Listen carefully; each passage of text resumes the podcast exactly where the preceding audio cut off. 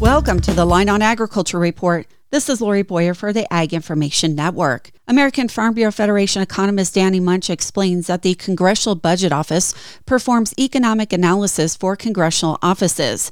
CBO conducts baseline outline projections for programs that include the current year as well as a 10 year outlook. Munch wrote a market intel report on a 2023 Farm Bill where he discusses CBO projections. When we think about the Farm Bill, we have sort of five main groups. You have your nutrition, which is primarily made up of that supplemental uh, nutrition assistance program, SNAP. Then you have your farm commodity programs, which includes things like ARC, PLC, dairy margin coverage, crop insurance. You have as your third, all of your conservation programs, your fourth, and then a bunch of different miscellaneous programs that includes trade and horticulture and things like that. He highlights one of the biggest takeaways from the CBO Farm Bill projections.